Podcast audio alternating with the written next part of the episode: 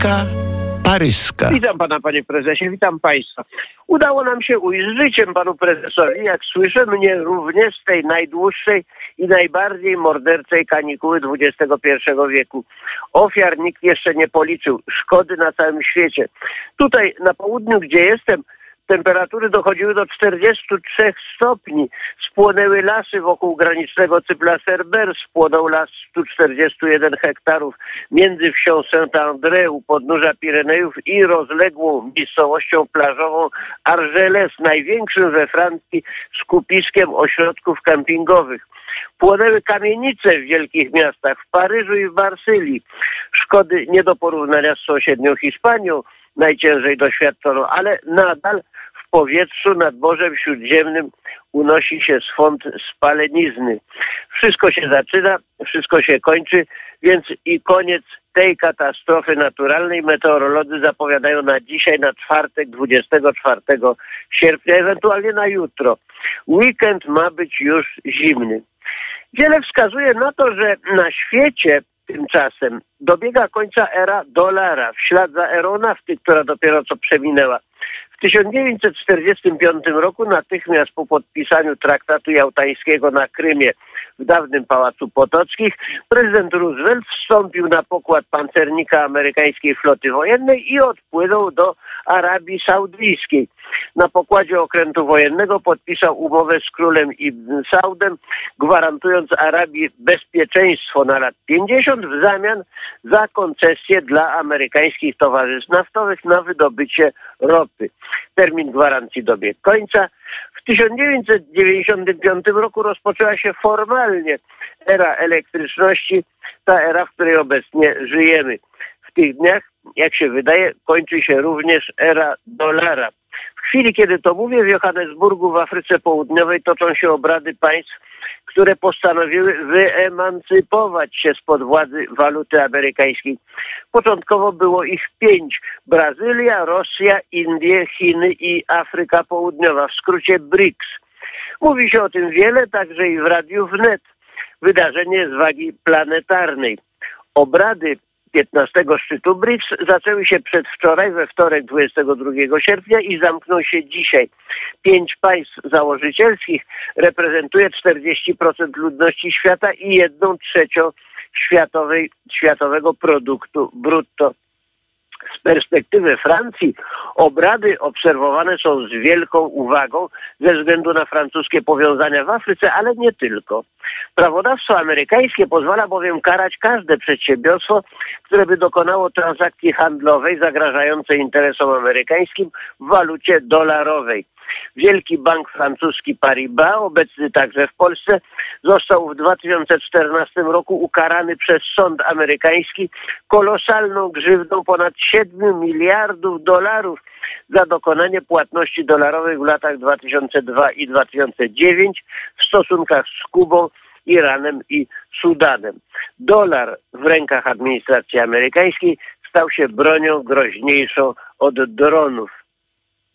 Użytek wojenny dolara wzmógł się znacznie od czasu inwazji rosyjskiej na Ukrainę w lutym 2022 roku, podczas gdy kraje G7 uchwaliły bezprecedensowy program sankcji przeciwko Rosji, ale broń dolarowa dotknęła nie tylko Rosję. Kraje BRICS-a postanowiły zmienić porządek ekonomiczny świata, dokonując otwarcie transakcji w innych walutach krajowych. Na szczyt zjechali się prezydenci wszystkich krajów założycielskich. Brazylijczyk Lula, Hindus Narendra Modi, południowy Afrykanin y, Cyril Ram Ramaphosa i oczywiście sam wielki Chińczyk Xi Jinping.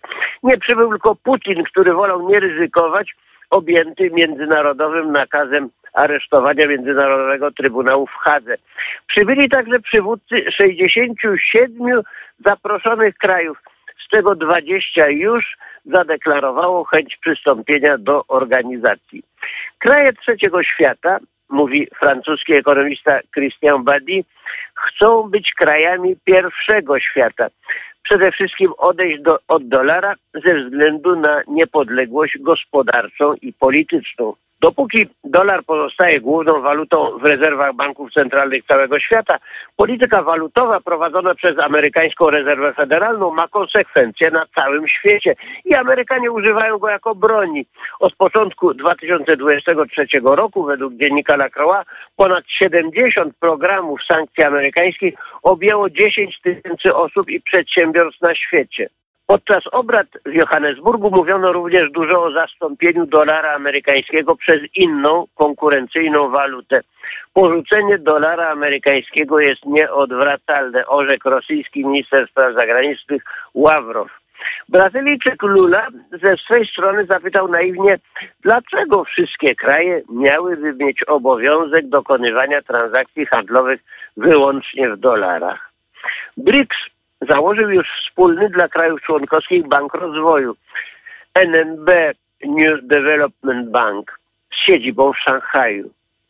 Proces uległ więc przyspieszeniu, ale ekonomiści nie przewidują natychmiastowej realizacji założeń. 15 dotychczasowych szczytów nie doprowadziło do zgody, którą z walut wybrać. Każdy chciałby narzucić swoją. Yuan, rand, rupia.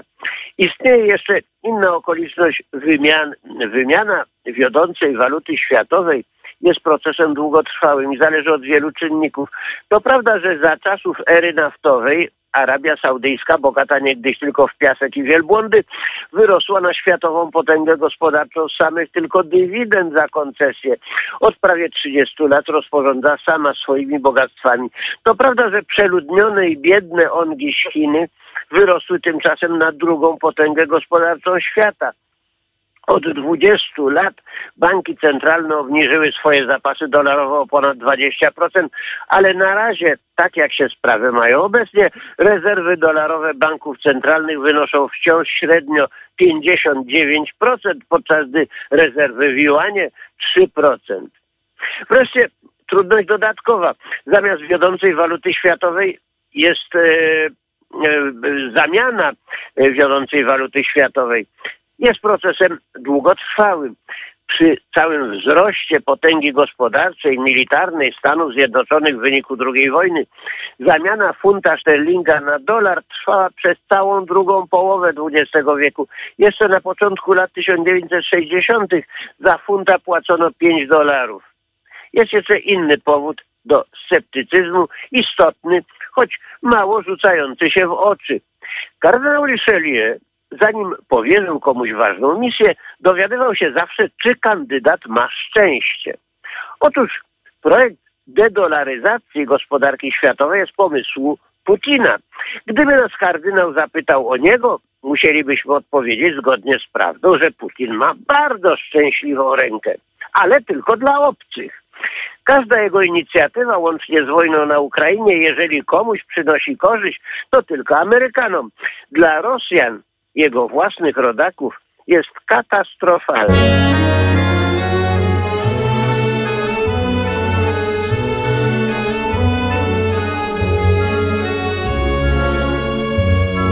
Kronika paryska.